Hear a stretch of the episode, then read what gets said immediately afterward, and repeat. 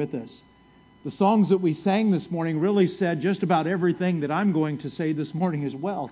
So I feel like kind of an afterthought in everything that uh, that's already gone on, because I believe God has been stirring in our hearts and preparing us for what He is uh, is already calling us into today. In a few weeks, I will be leaving and going to India, and I'll be spending a month there in ministry to pastors. And the Indian Christians are under an intensified persecution. Under the present administration, the radical Hindus feel a new empowerment. And they're attacking Christians and they're attacking Muslims. I received a post on my Facebook account from an Indian pastor who showed the picture and the story of a pastor who had been beaten and murdered. Now, persecution is not new. Persecution has been part of the church's history, that Christians have been beaten, Christians have been killed, from the very first days up until today, and it will probably continue until the return of the Lord Jesus Christ. It's not only happening in India today. It's happening in Africa. It's happening in the Middle East. It's happening in China. It's happening nearly around the world, really, where Christians are being persecuted.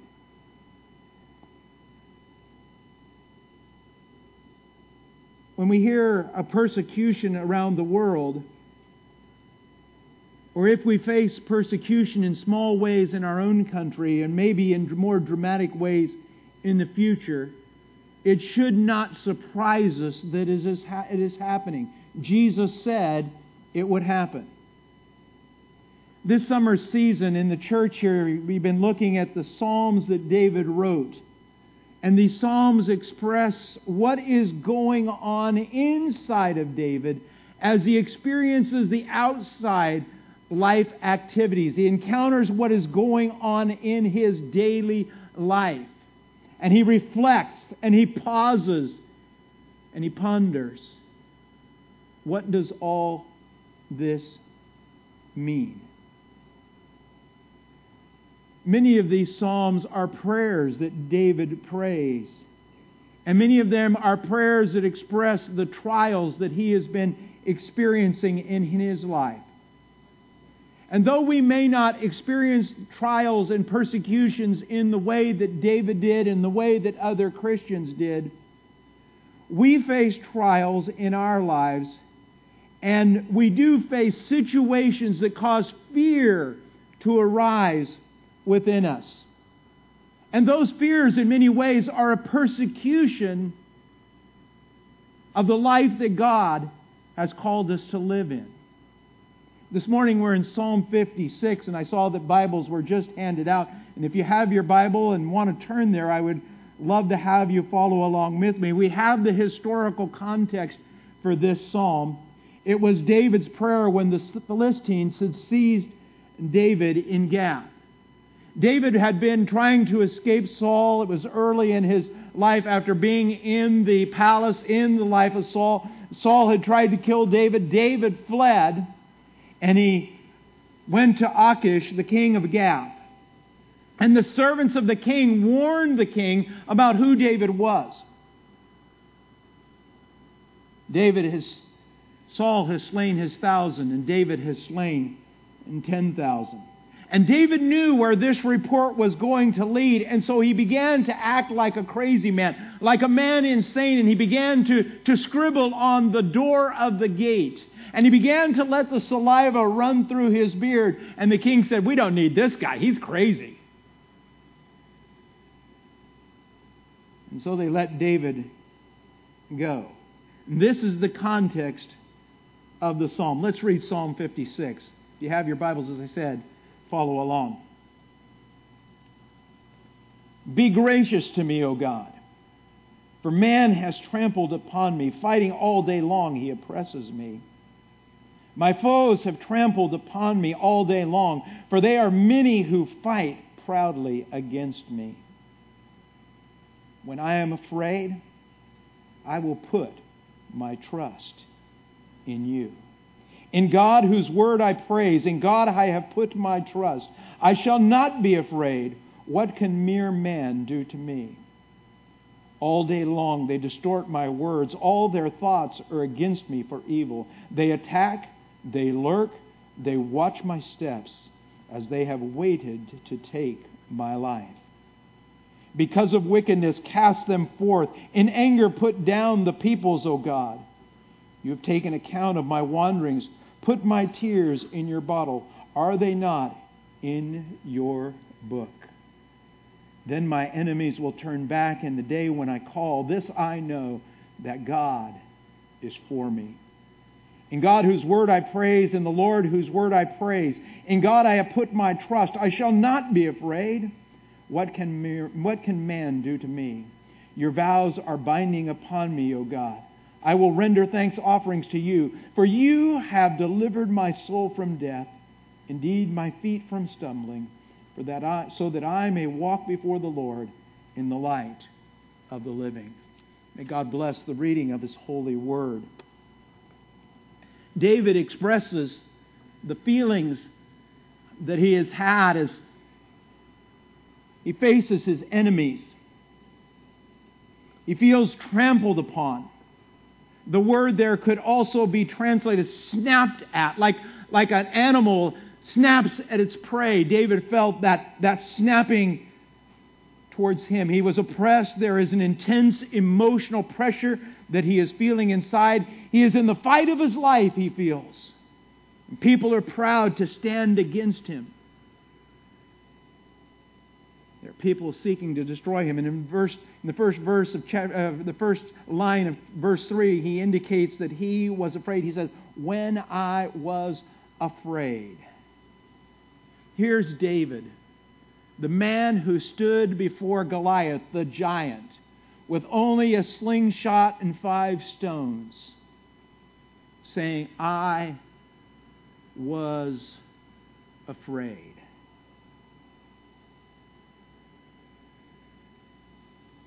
Trampled upon, snapped at, oppressed from every side. His situation reminded me of Paul as he writes in Second Corinthians chapter four, verses eight and nine.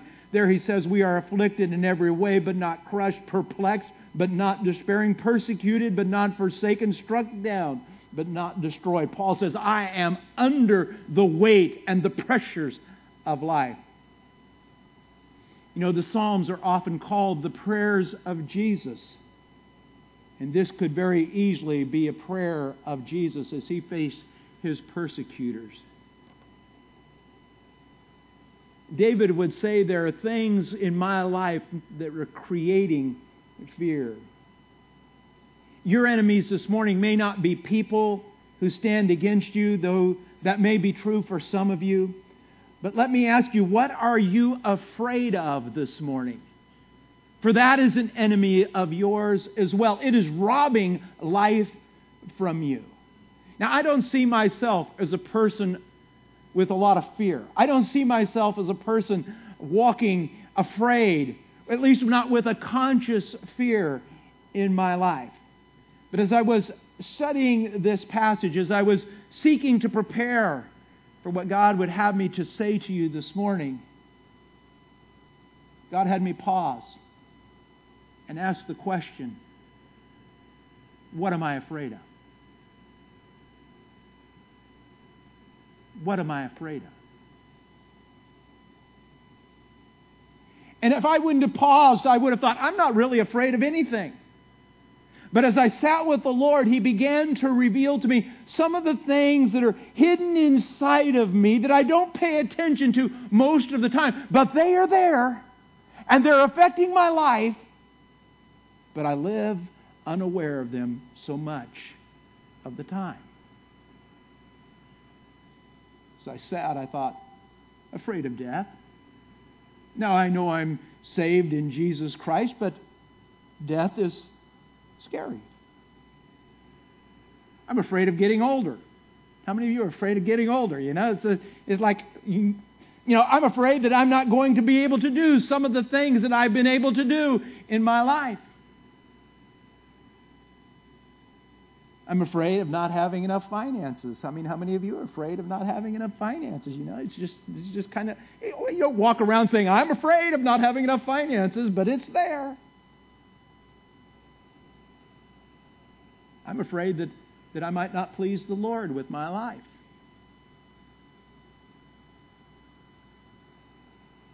I'm afraid that that that I might be rejected by people.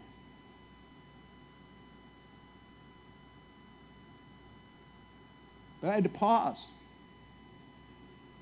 And I had to ask the Lord, Lord, what am I afraid of? To be attentive to what's really inside of me. Most of us are so busy running through our lives, doing what is required of us today, that we do not pause and we do not consider what is really going inside of us. But what is going on inside of us is as much a part of us as what is the activities of our daily life. But we don't pay attention to it in our American culture. We're just flying through what has to be done rather than who we really are. What are you afraid of this morning? What are the enemies that are sucking the life, the very life out of you, that are persecuting you, that are seeking to destroy you? What are your fears this morning? What is God saying to you right now about what you're afraid of?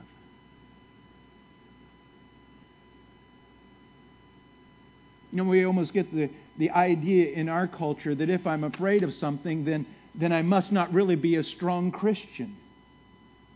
That, that if I'm a real Christian, then I won't have any fears.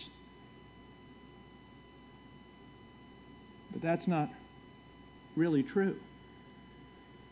What are you afraid of? Can you name one thing this morning that you're afraid of?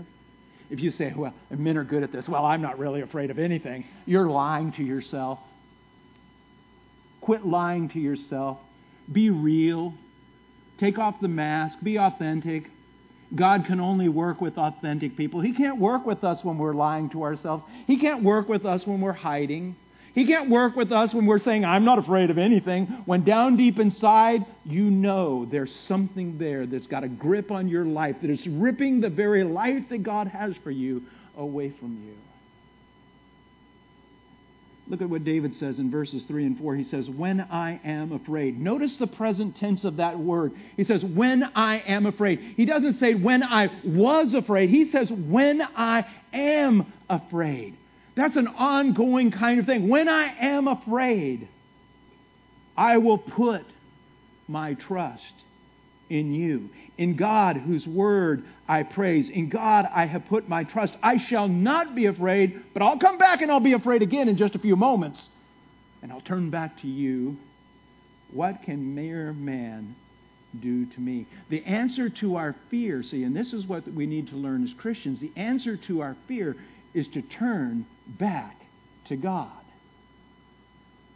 When those fears begin to arise in our life, that's the call, the opportunity for us to repent, to turn back to God, to turn away from that thing that has control over us in that moment, and to turn back to God, that when I begin to fear death, when I pause and recognize, to turn to God, to remember what God has spoken, to enter into that union and communion with Him once again, and let Him deal with my fears. The answer to fear is a constant attentiveness to God. The problem with my life is that I forget so often. I become distracted by the things of this world so quickly that my attentiveness to God vaporizes so quickly. And so when I rise to these places, I have to be attentive to what is going on. And those things are the opportunity then to remember to turn back to God. And that's what He wants. That's what He wants. He doesn't want you to be able to say, I have no fears. He wants you to be able to pause and recognize you have fear so that you will come back to Him. The fear is the opportunity for us to enter into deeper communion with God once again, to know Him more fully, to experience who He is for us more fully. Our salvation, our healing is not the God eliminating the threats to our life, but it's our turning to him. See, we want him to remove the threats, don't we? God, come and take away the threats. Come and take away the problems of my life. But that isn't God's desire. God's desire is communion with you. And it's those very things that draw us back to him so often as we go through our lives. We need to remember, David says, what God said. And I want to say what God is saying.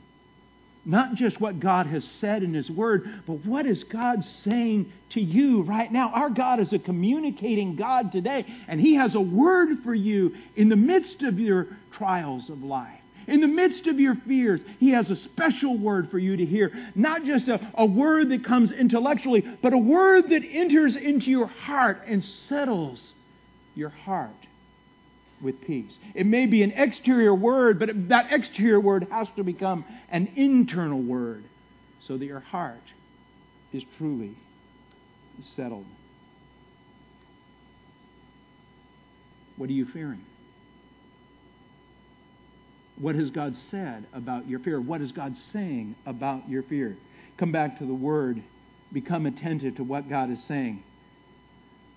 I said earlier that my fears don't, aren't constantly before me. I mean, if you have an enemy who is constantly attacking you, you know, you're aware of that. And David was aware of his enemies, and they were in the forefront of his life. In verses five and six, it says, all day long they distort my words. All their thoughts are against me for evil. They attack, they lurk, they watch my steps as they have wanted to take my life. David felt a constant, constant, constant attacks. His words were distorted. He felt as though he could not say anything without it becoming misconstrued. People wanted evil to befall him. His steps were scrutinized. They wanted to take his very life. Now, some of you here this morning may think, yeah, my life is constantly being scrutinized, that you're under attack by the constant scrutiny. Maybe it's your boss. Maybe it's your wife. Maybe it's your mom and dad. Maybe it's your children. Maybe it's your neighbor. Your life is under constant scrutiny. You may feel like your words are constantly distorted. You may feel like someone in your circle of life desires evil for you.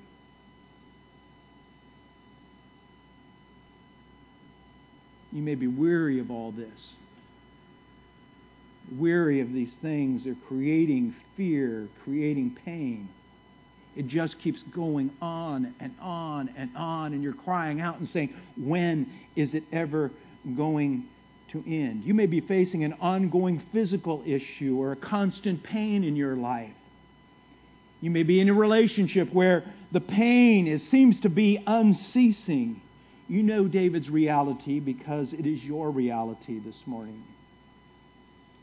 David knows the pressures of the attack of enemies. And this attack can oftentimes seem so unfair, can't it? What did I do to deserve this? David felt this unfairness. Look at verse seven. Because of wickedness, cast them forth in anger. Put down the peoples, O God. David is crying out for justice here. And when we're in the trial, whether it be sickness or it be relational or whether it be just our own thoughts and our own lives, we say, deliver me, O God. Come and destroy them. Bring justice into my life. David wanted revenge. He wanted deliverance from the pain. It's okay for you to tell God where you are and what you want. Do you hear that? It's okay to tell God where you are and what you want.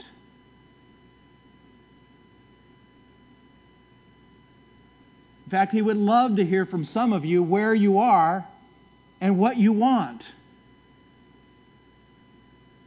Because it would mean that you're aware that he's present. It would mean that you are depending upon him as he wants you to live in communion and union with him.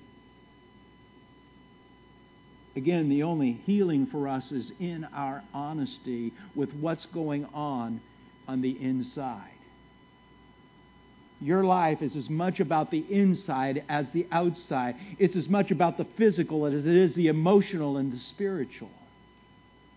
Because those three, your physical, your spiritual, and emotional, is all who you are. And it's in who we are that God can meet us in our need. And when you speak to God, He's going to hear you because He cares for you. Not just about what you're doing, but what's going on inside of you. Your expressions of honest hurt and pain is not an expression of a lack of trust, but an expression of trust. Did you hear that? The expressions of your, your pain and hurt and agony is an expression of trust, not a lack of trust, because you're bringing it to Him.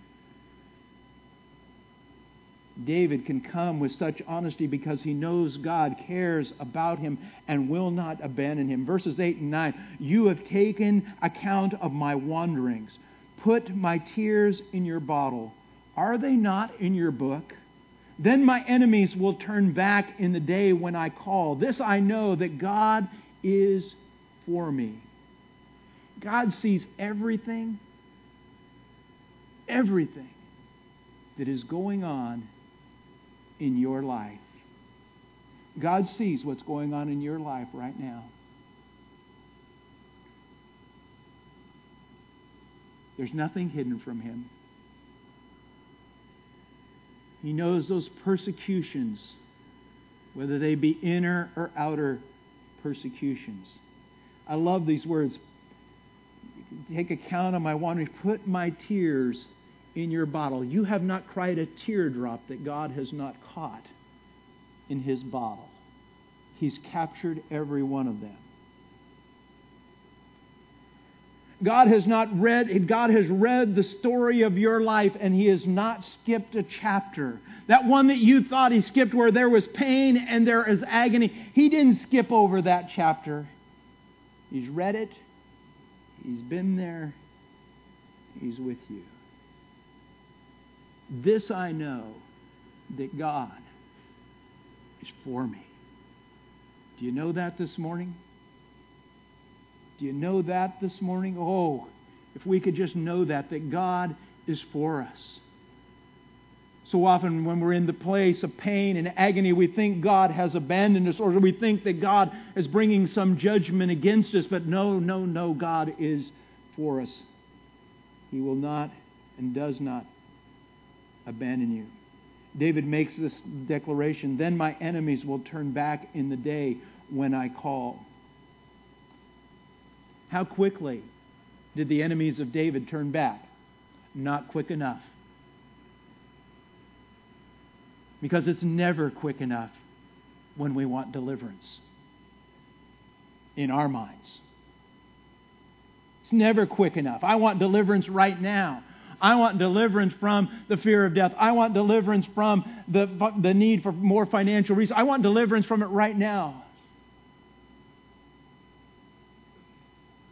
But that deliverance may not come overnight.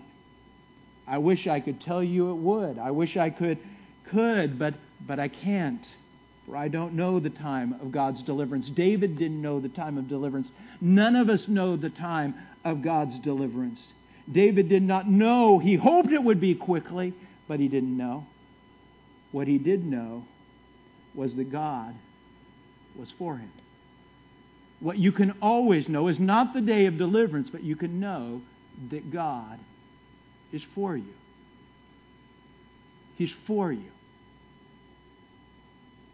He's for you. He loves you. He knows exactly what is going on. I can't tell you why something is happening, but I can tell you He cares.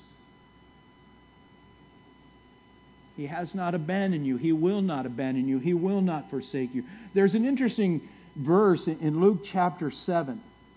In Luke chapter seven, the disciples of John the Baptist have gone to see Jesus, and they've heard the things that Jesus has been doing, and, and so they come and they report to John the Baptist what, what they have seen of Jesus, and, and John says, well, go back to Him and ask Him if He is the promised one, if He is the Messiah, if He's the, the appointed one. And so the disciples go back and to Jesus, and they, they talk to Jesus and say, are you the appointed one? Are you the, the Messiah? And Jesus says, well, look what I'm doing. I'm healing the sick. I'm casting out demons. And then in verse twenty-three of that chapter, we find this very interesting verse. He says, blessed is the one who does not take offense of me. And I've looked at that verse and the times that I've read it, and I thought, what does that mean in the midst of this context? And then I was listening to another pastor, and he shared this, this insight that's just made it so beautifully, because it seems like strange words. But what Jesus is doing here, this other pastor said, was preparing John the Baptist for what was going to come.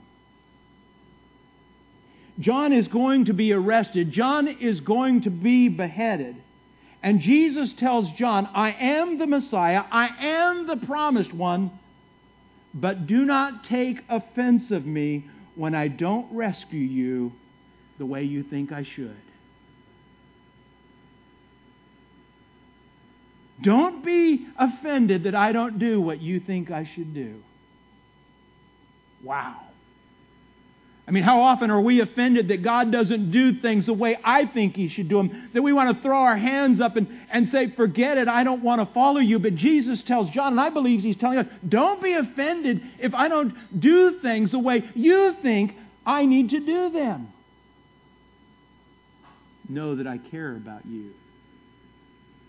Know that you can trust me. You know, Jesus says, all power and authority has been given to me. That does not mean I'm going to always do it the way you think I should do it. God says, I care about you. I've collected your tears. I have not skipped over one chapter of your life. Now, this is really hard to accept sometimes as Christians, that we can't understand it. We can't explain it. We can't rationalize it. We're not called to. We're called to have faith. We're called to trust. We're called to know that He cares about us, that He loves us. Then in verses ten through twelve, David writes, in God, whose word I praise, in the Lord, whose word I praise, in God I have put my trust, I shall not be afraid. Your vows are binding upon me, O God. I will render thanks offerings to you. David says, in God, in the Lord, in God, the way to face the trials of your life, the persecutions of your life, whether they be outward or inward, is to know and to be in God. To turn to God. Knowing that He cares about you. Knowing that you can trust Him even though it does not seem to be true. David concludes in verse thirteen, for you have delivered my soul from death, indeed my feet from stumbling, so that I may walk before God in the light of the living. David trusts in God's deliverance. He doesn't know when it's going to come. He doesn't know how it's going to come. God will deliver your soul. He will deliver your flesh. He wants you to walk before Him in the light of the living. The pains that create fears are part of the journey into union with Him. Listen to what Paul says in Second Timothy three twelve. Indeed, all who desire to live godly in Christ will be persecuted, whether it be outward or inward. Paul says in Romans chapter eight, but in all these things we overwhelmingly conquer through Him who loved us. For I am convinced that neither death nor life, nor angels nor principalities, nor things present nor things to come, nor powers nor heights nor depths, nor any other created thing will be able to separate us from the love of God in Christ Jesus. Pain, whether it be physical, emotional, or spiritual, will cause fear to arise in our lives. It's part of the journey. No man, no woman, no child escapes it. And I want to encourage you this morning to embrace it. Do not turn away from it. Do not pretend it is not there. The way through is trusting God. For us Christians, it is a trust in the love of God, which is in Christ Jesus.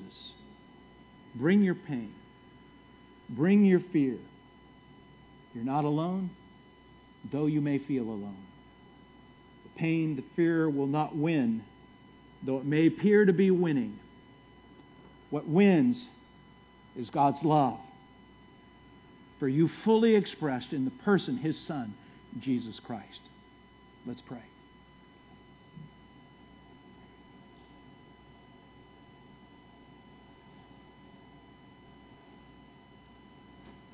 Lord, some of us in this room are fully aware of the pain and the fears that have arisen within us. It's so evident. It's so real. And some of us, God, have lived so much of our lives thinking that we weren't supposed to feel pain, or we weren't supposed to feel fear, that we've blocked it, we've hidden it. God, help us to be aware, to be attentive to it, to be honest, to be real, to be authentic with you. And Lord, I pray that, that you would help us, that when it begins to arise, to take control of our lives, to persecute, to rob life from us, that, Lord, you would help us to turn back to you and who you are and what you have promised. For we stand in you and your word, O God. In Jesus' name we pray. Amen.